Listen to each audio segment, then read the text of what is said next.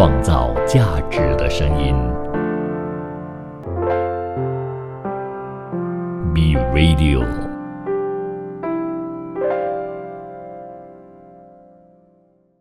创造价值的声音，B Radio，欢迎收听我们的全新节目，叫做《企业动物园》。哎，我是这个动物园的副园长，而沙爷是我们的园长。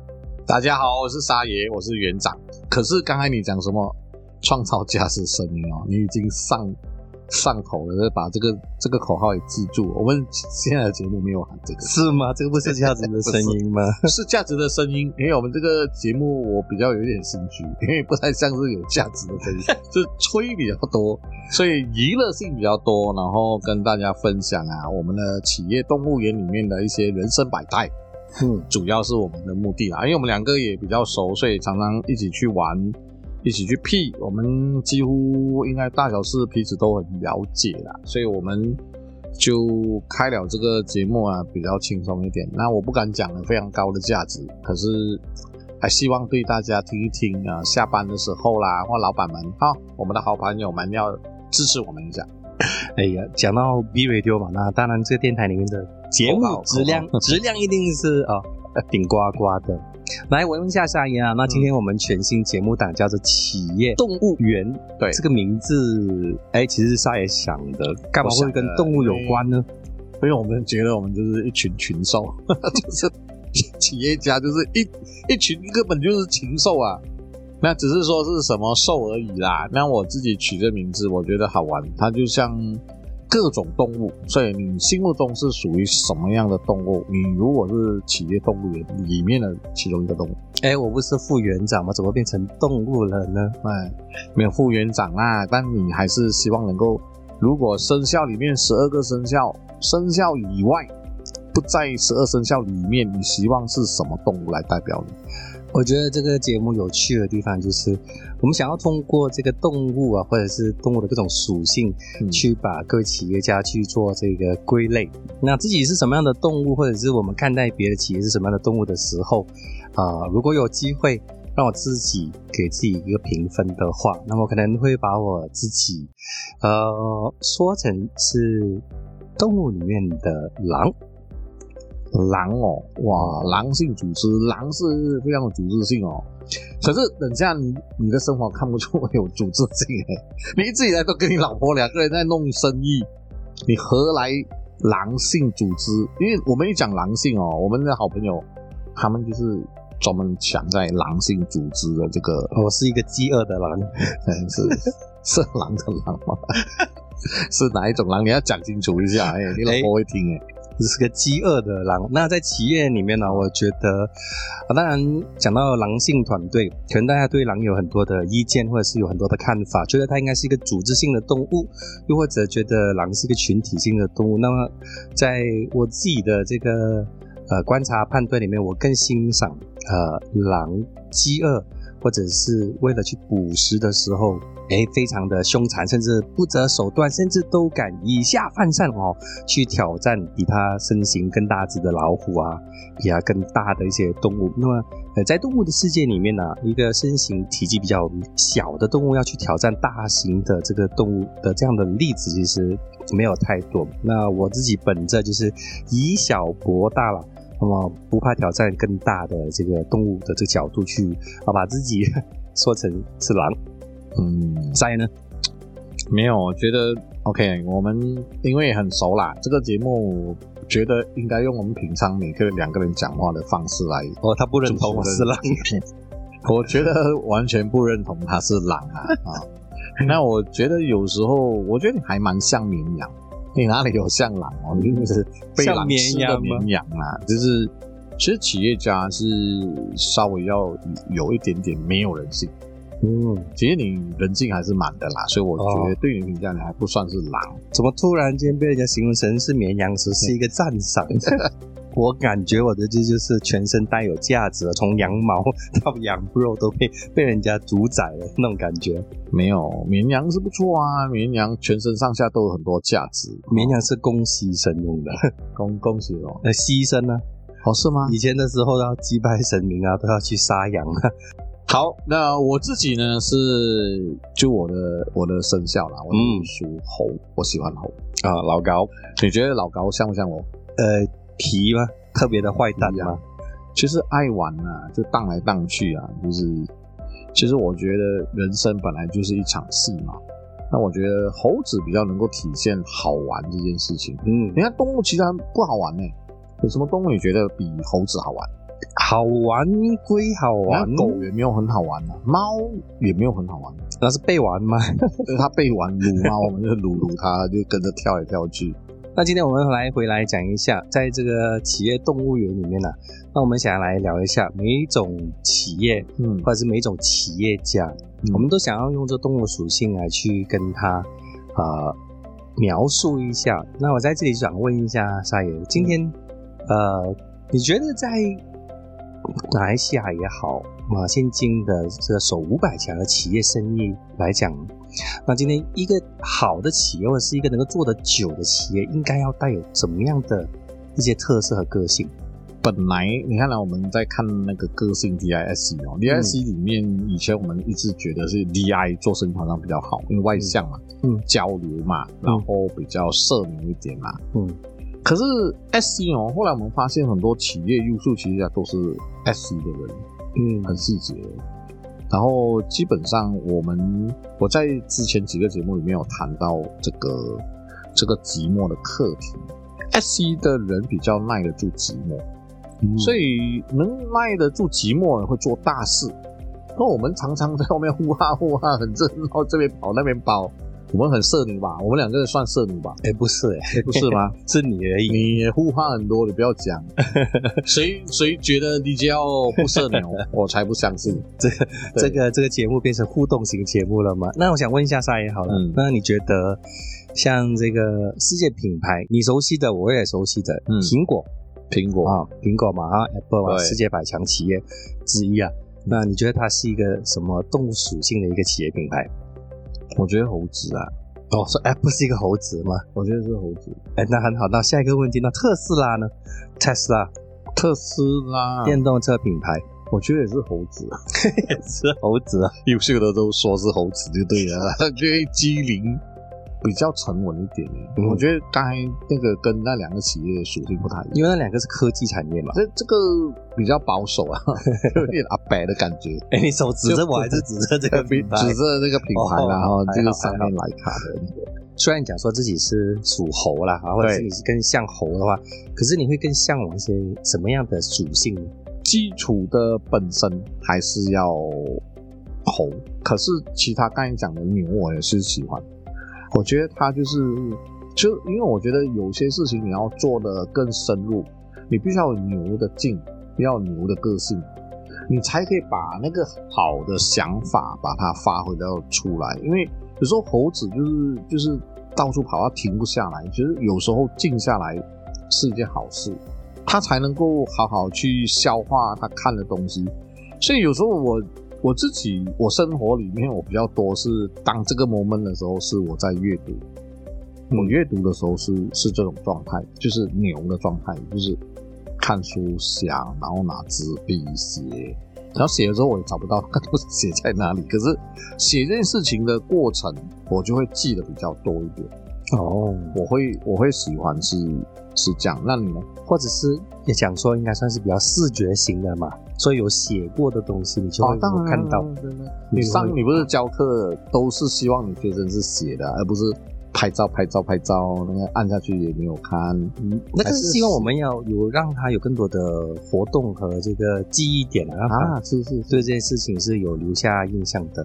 那么我来讲一下好了，那我更加向往，如果今天啊、可以让我去找到一个我崇拜的企业的话，嗯那么我会去呃很希望能够去啊、向往一些比较呃沉稳，然后呢呃甚至有发展前景，但同时又带点科技魅力的。那我在我的选择里面啊、我的这个偶像棋啊会是微软好，（Microsoft）。微 OK，软，那诶可能你喜欢软的，稍微一只要点点微软就好了，，不要硬。不要太软。哎，这个敏感哦。OK 嗯，那么对我来讲呢，我觉得微软像犀牛，哦，啊。如果如果它是动物，如果微软是动物园里面的其中一个动物的话，我觉得它像犀牛。为什么它像犀牛呢？那为什么？呃，哎，不是因为它会钻牛角尖哦，钻牛角是牛吧？不是犀牛。我觉得犀牛就是有一种魅力了。那首先它是有一个很坚韧的一个信念，创造价值的声音。B Radio。哎，不是因为他会钻牛角尖哦，钻牛角是牛吧？不是犀牛。我觉得犀牛就是有一种魅力了。那首先它是有一个很坚韧的一个信念啊，他相信他做的事情，像微软一样，他相信他做的事情能够改变世界啊。他对科技，他对前景，他对世界的愿景啊，有一种啊，虽然还没有达到，但是在这个 vision 和 mission 里面呢，老早里面就已经看到，希望每一个人啊，未来的家庭里面，未来的公司里面，大家都会有一台电脑，都是使用的这个微微软的电脑。那这一切，呃，这种有愿景的企业家，他都是在事情发生之前，他就先呃预判或者是想要去创造这样的一个成绩。他就像我心目中的犀牛一样，啊，他。可以活在一群人里面，但是他却有一种韧性啊！他对自己的愿景、对自己的想法屹立不倒。对了，韧性 不要不要用负面的词。我觉得有时候是这样啦，呃，这个事情就本来就一体两面嘛。嗯，那我觉得你刚才讲这个微软，我们就不能不讲它背后的这个老板。嗯啊，比尔盖茨，比尔盖茨哦，其实是我偶像。嗯，哎，我早年的时候啊，我真的是偶像。他的有一本书蛮有名的，《走向啊，好像走向未来》，英文叫《Road to Future》之类的。那个是他比较年轻的时候就写的一本书哦，呃，大概里面有阐述啊，他未来呃的世界会走到什么样，他会期望看到那个。他还是属于乐观主义者，相对来讲，比尔盖茨。好，那所以刚你讲，他希望每一家每一户都有电脑，走进大家的生活。他当然他提了，可是我话又讲回来了，现在谁做生意不希望他的产品每一个每家每户？都会有这个东西。那我要爆一个料，你这个嗯比尔盖茨的粉丝，嗯，你干嘛全身上下电脑 用的苹果？苹果，你是叛徒？没有，人家会有换偶像的吗？你小时候可能也喜欢小虎队，对不对？你不要讲，你不是喜欢小虎队是谁？小虎队是你的年代的偶像，你不要骗我。没听说过小虎队是谁？小虎队红的时候，你你你还更小。红蜻蜓啦，有啦，对不 对？有所以我们会改变啦。那我觉得比尔盖茨是比较乐观的，可是他的死对头哦，迪隆马是悲观，他是悲观主义者。他们什么时候变成死对头了？他们本来就死对头。你去看媒体的对话，他们两个都是互相会有竞争。伊隆曼是觉得地球没有希望，他觉得没有希望。所以他移民到火星，所以他所做的所有东西都是要离开地球，远离地球。比尔盖茨做的，他的基金做的东西都要拯救地球。哦，真的，他们两个是不同的概念。这个有很多的 conspiracy 啦，有很多的说法啦，就说，呃，比尔盖茨去研发疫苗，哎，可能别有动机哦。哦，你是说这个这个叫什么？这叫什么论啊？阴谋论有阴谋吗？你觉得比尔盖茨？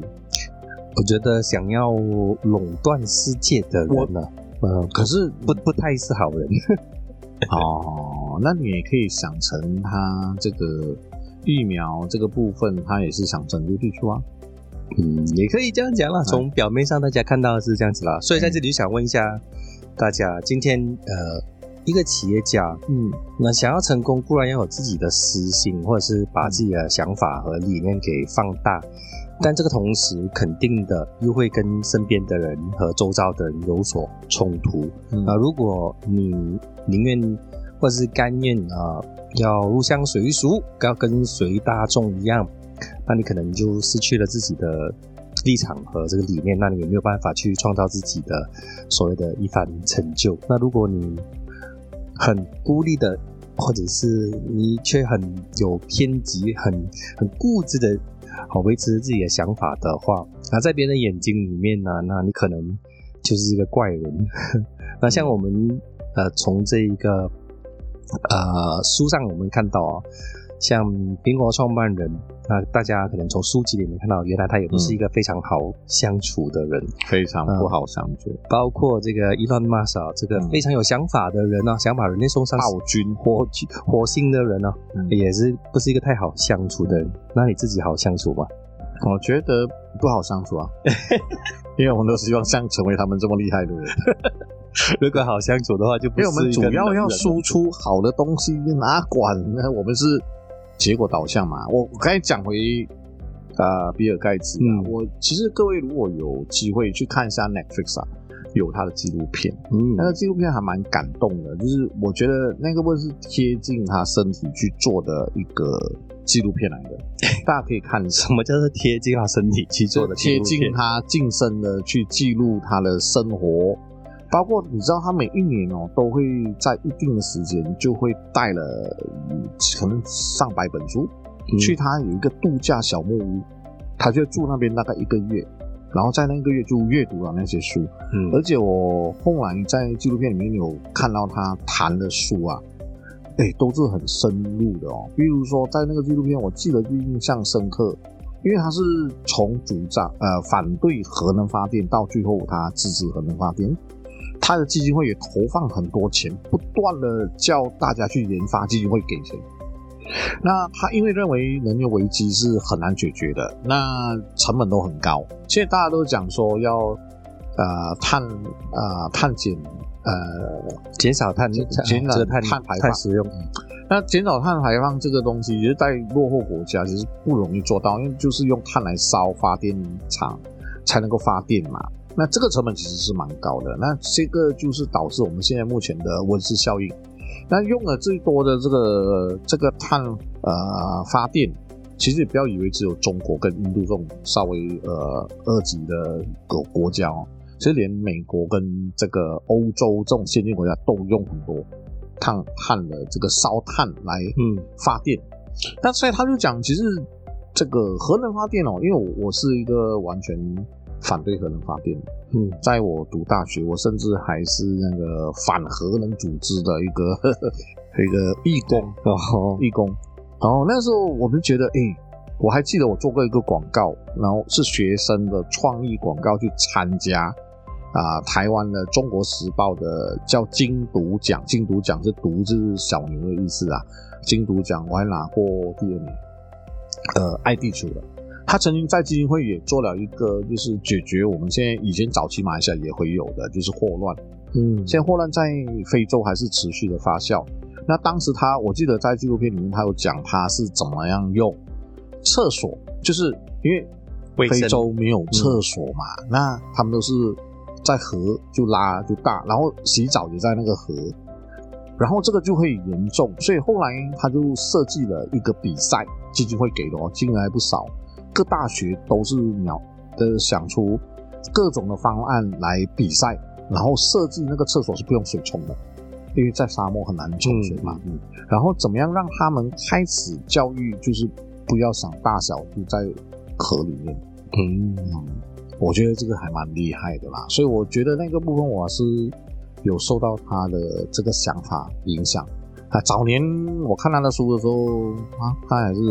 青春肉体，那我最常听到的是他钱不好，然后上了很好的学校还可以，啊，就是他没有读完大学哦，嗯，这个是最有名、最经典的。后来好像一票的企业家都好像以没有读完大学为傲。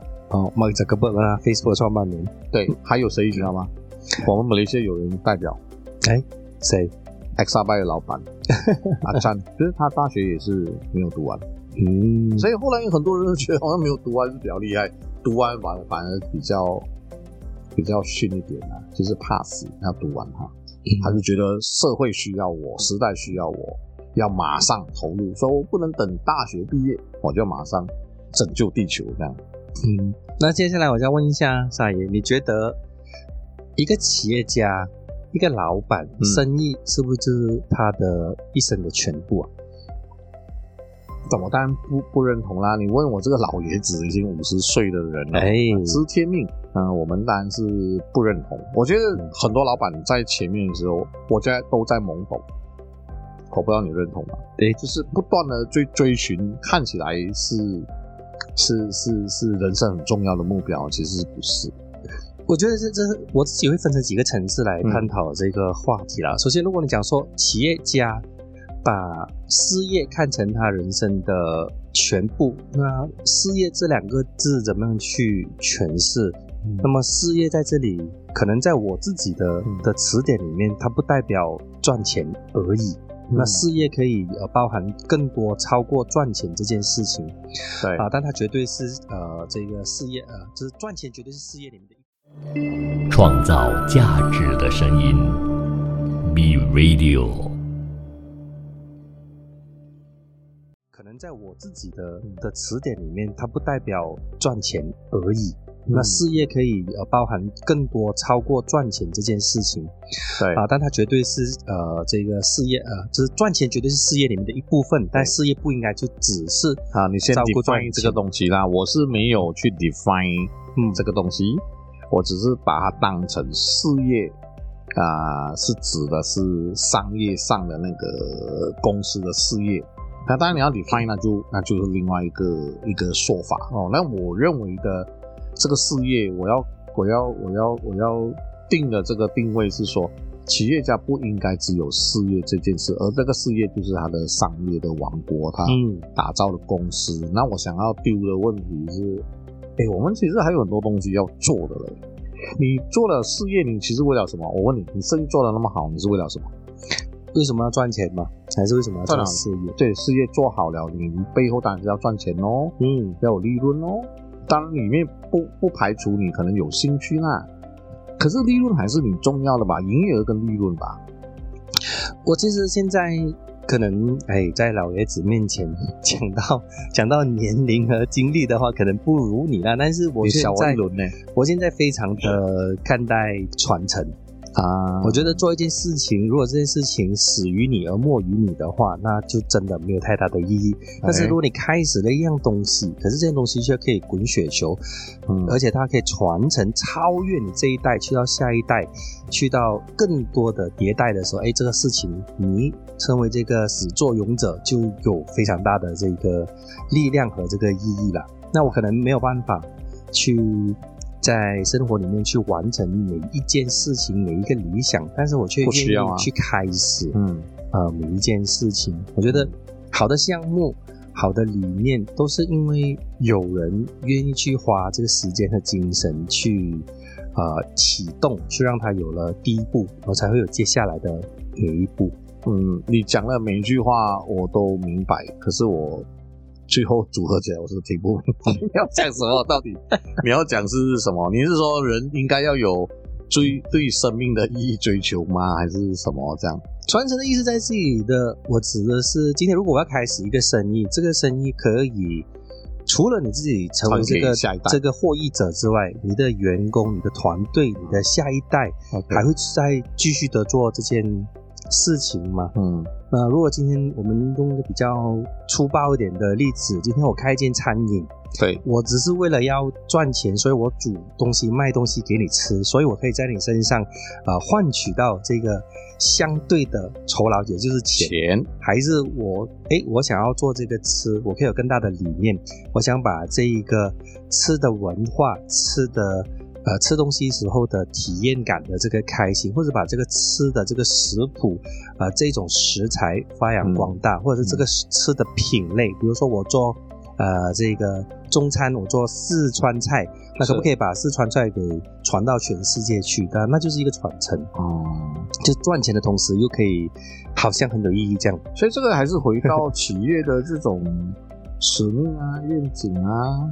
就原就是我的意思要表达就是，其实企业家就真的是要看得远一点，看得大一点啊。那我个人认为，呃，计划战略本身啊，是比你正在做这个战术啊和你做这个这些方法来的更重要的。那有更远的这个愿景，有更清楚自己的想法的话，那你可以为你接下来的第二、第三、第四步去做出部署。但我讲说，如果你以传承为你最终目标的话，那么你的一启动就不会是一些很短的一些很短暂的目标目标啦。啊对嗯这个这个认同啦。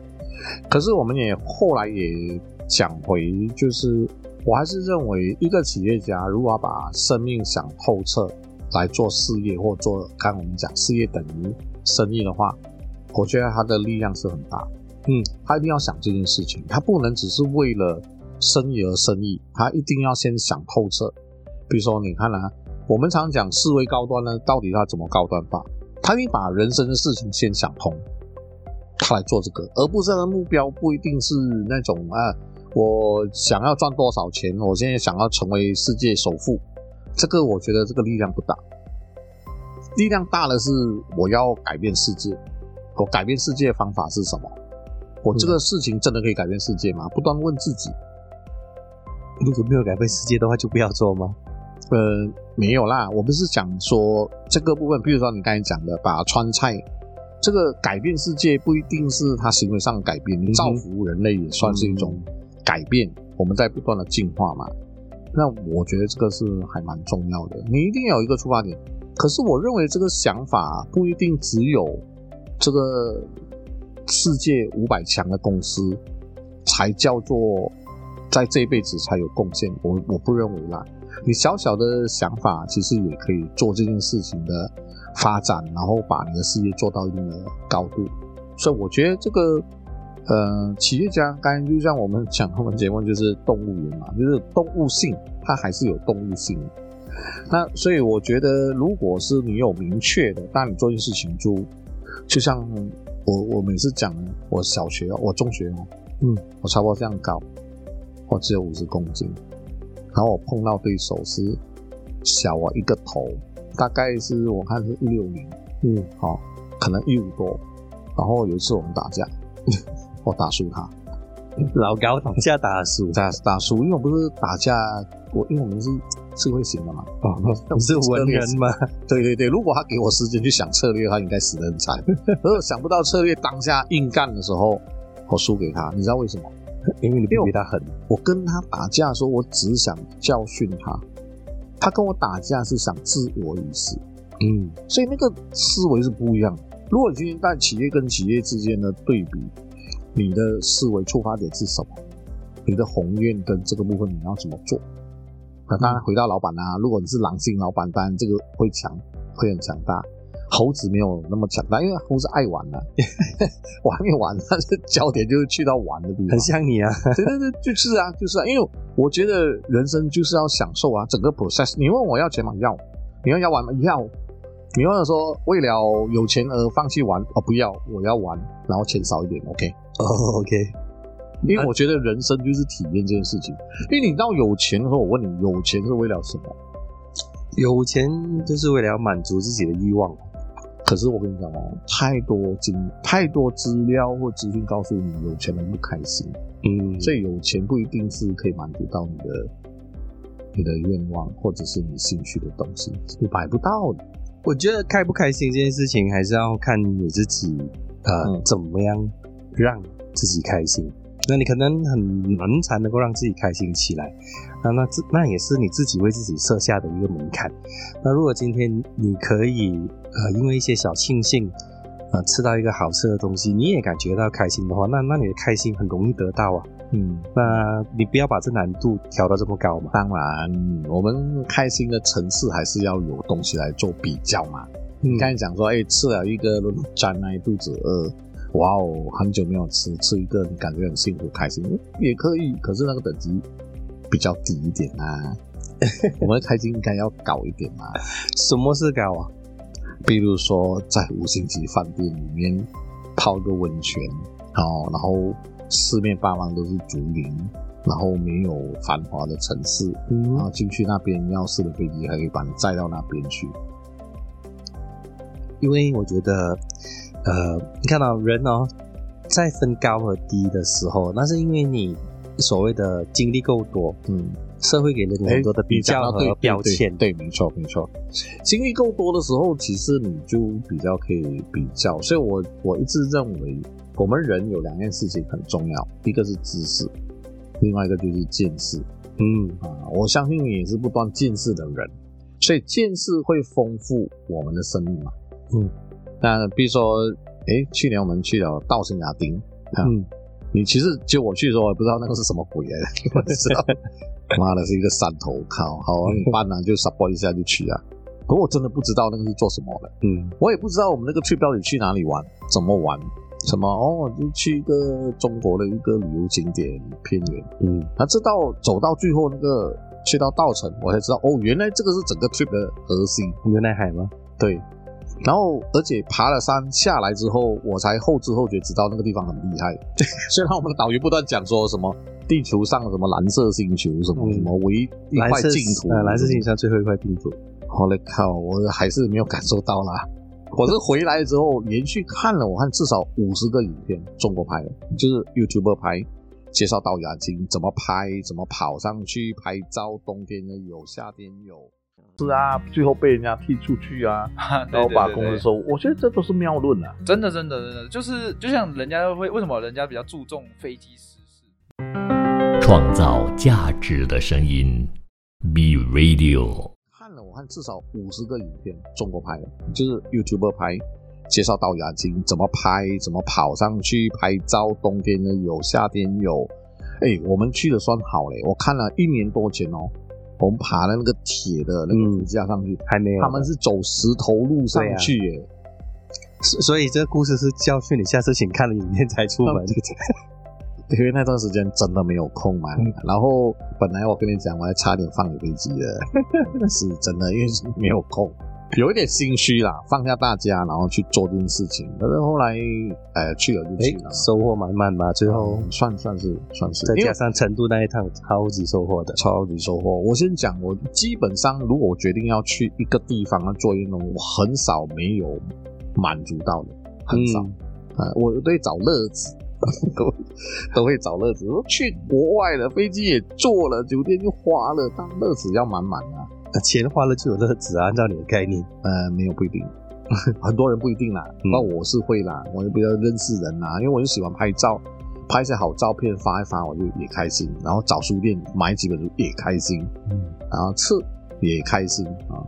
但我对吃的要求跟你相较来讲，我是比较低一点点啦，我没有那么高嘛，对吧？然后你的意思是什么意思？你吃不，你对要要求高啊。没有啊？我觉得大家都对吃有要求，只是要要求在口味上稍微有点不一样，嗯但是呃不不见得没 你没有要求。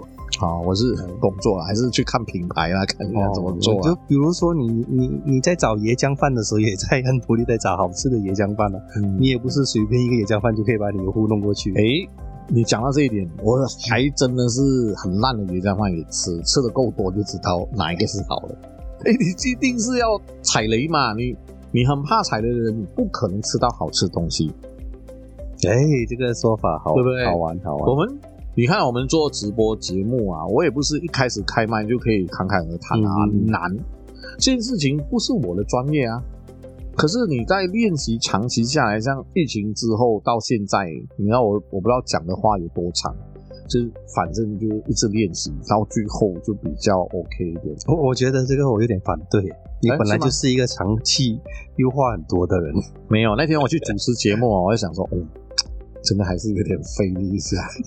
你不在，他妈的，你去多好找。要找 要找话题有点难。对对对，而且哦，我跟你讲，那天那个场地不好，嗯，没有感觉讲话。没有吗有回音啊，哦真的空旷我不懂啊，我下次要跟我们的朋友讲的，因为真的那个音场非常不好，很音场不好，做主持很费力的，对不对？你会又回声啊，那种讲话啊，要抢声音杂乱啊，哇，一堆问题。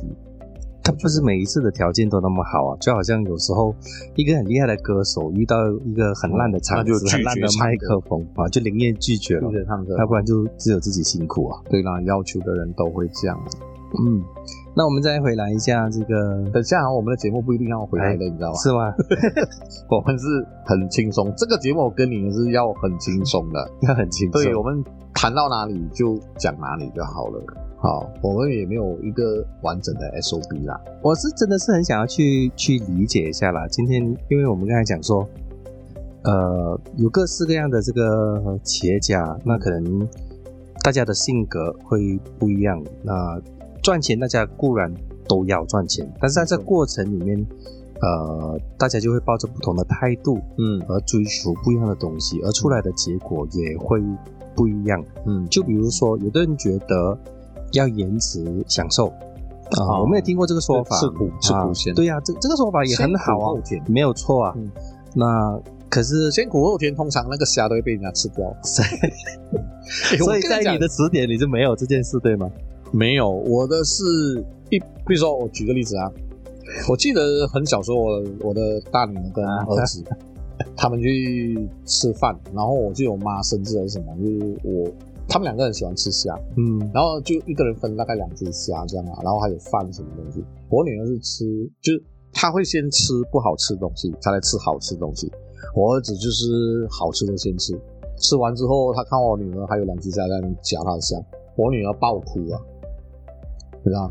所以有时候真的不要把好吃放在后面，会被人家抢去。我觉得这个有有待考察了。我啦就是我觉得它有它的道理啦。那虽然我们也有看到研究，嗯那个呃棉花糖的研究，那有一个研究叫做棉花糖研究，嗯呃就是一个呃蛮有名的一个学术研究了。嗯啊，它的意思就是呃两群小孩，嗯然后一群先呃就让他告诉他说这个棉花糖你要吃的话，你就可以随时吃了。另外一个另一群就告诉他说，哎，你忍一忍，那你忍一忍的话，过后给你两颗。嗯那这个棉花糖的这个研究最后得出了结论过后，啊，就是这些小孩长大以后发现到延迟享福的人在成就上比较比较厉害的。嗯，但我不能够讲说，呃，就以一个这样子的学术研究来去决定，或者是来去给你一个意见，你应该要怎么样去过你自己的生活。嗯但呃，就好像为什么刚才会提到延迟享福这件事情，我个人认为在这一刻，呃，也许是年龄的关系，嗯在我已经四十了的时候，我觉得如果我能够享受的东西，或者是能够去体验的东西，我会先去体验。嗯那因为也不知道有没有明天，哎、你你二十多岁就很会享受了，好不好？你不要讲说讲到你以前吃多大的苦，我看你的人生是吃苦的几率很少，不要说能吃多，大的苦，但是因为我有听了另外呃一群人，哎，他们就觉得，呃，他们现在也非常成功，是是一些比较前辈的一些企业家，他们现在也很成功。嗯。他们就跟我分享说，哎，这都是因为他之前赚到钱的时候都没有乱花钱，都是非常的省吃省用，所以今天才可以有这样更大的一个成就。认同啊，认同啊，我不过是上一辈子啊，上上一个世纪，这个这个企业家也大我一个五年十年的，也就是大概你的年龄而已。他给我这样的一个忠告，我没有去反驳他，但我可能会觉得这是我的选择，我还是会宁愿选择，可能我以后不会有更大的财富，但是今天可以享受或者是先体验的话，那我会选择现在先体验。啊、我我我我觉得这件事情可以从几个角度来看呐、呃，如果我书少买一点点，相机少买一点点，话少买一点点，嗯我的财富也不少。嗯哦，那就是因为过程我们就就已经享受嘛，我们是累积在可能我觉得是我有兴趣懂，因为很多人对懂这件事情需要花钱咩？你你你懂那个甲虫怎么养，这个对你的人生有什么意义呢？可是我们就喜欢这种啊。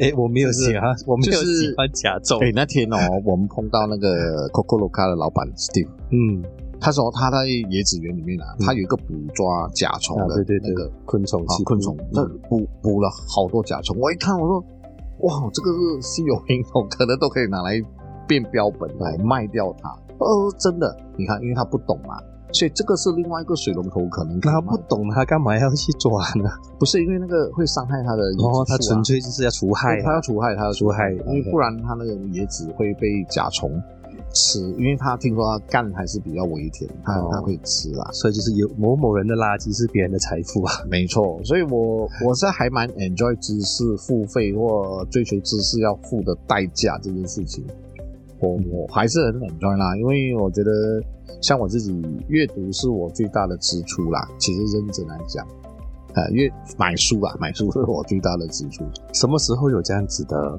一个想法，或或者是为什么呃决定了做这件事情？那前提是我们我知道了啊，前提是我知道你买书，嗯，呃，书架上面的书是非常的超级多和很狂，也是我认识的人里面买最多书，我见过买最多书和投资最多书籍的、的一个人。但我想讲说，这一切的形成不是一个偶然，嗯它是一个决定。嗯在某一天某一刻里面，你决定了，哎，我要不停的买书。其实我看不完，即使我没有机会每一页开，我只要能够拆封，我就要看。为什么你会有这个想法？所以什么造成？我们会不会是下一集来谈，到底企业动物园里面这些企业家阅读重要吗？嗯，我们可以分享更多关于阅读这件事情对于企业家的影响，会不会很 boring 啊？也就看你怎么问了。啊，对对对，我也买很多写真集啊，所以可以谈一下企业家是不是要买一点写真集来收一收，支持一下漂亮的妹妹们，让他们可以靠他们的青春肉体来呃创业。你还没有想到他自己自己爆自己的小秘密啊！我们他的从来没有书籍里面有三三三集书籍。没有了写真集哪叫三级？哦，写真集不叫三不级啊，叫啊，不叫啊！大 K 大叔我有多少啊？你也拿过一本好不 那好？那是你出版的。好是，那我们今天的时间来到差不多了了，那么哎是，这一集就暂时就跟大家告一段落。那么创造价值的声音，B Radio，我们下一集回来再见。谢谢收听我们的企业运动员。好，我们下一集再见，拜拜，拜拜是马来西亚政府也不太敢随随便便再来一个 MCU 啊，啊这个代价太高了啦。那我们也是因为那个时候发现，哦，我们用这些方法啊，凝聚了我们的团队，嗯，大家真的是死心塌地一起往前冲。我觉得就回到我们刚刚有聊到，就是关于加盟这一块，嗯。因为其实我也是去年跟沙爷回去一趟看完加盟展以后，嗯。改变了我，因为我过去我们是自己，可是你自己搞品牌嘛。你你去之前你都已经在做加盟这一块了，不是吗？真的，是我很认同啊，因为我们刚好也很幸运是经历过台湾这种这么竞争的市场，然后来到马来西亚，那我们当然也遇到我们的困难，那可是我们克服了困难以后，我们发现后面是真的是满片金山。接下来我们可以谈更多关于马来西亚应该要改善的地方，台湾做得很好的，到底的点在哪里？哦，那这个就是我们今天的主要的节目。那我们的这个大马台湾餐饮大不同，那我们就差不多来到尾声啦。我是今天的联合主持人，我是沙爷。我是 Mr. Wu，好，我们下个星期再见，谢谢大家。谢谢大家。创造价值的声音，B Radio。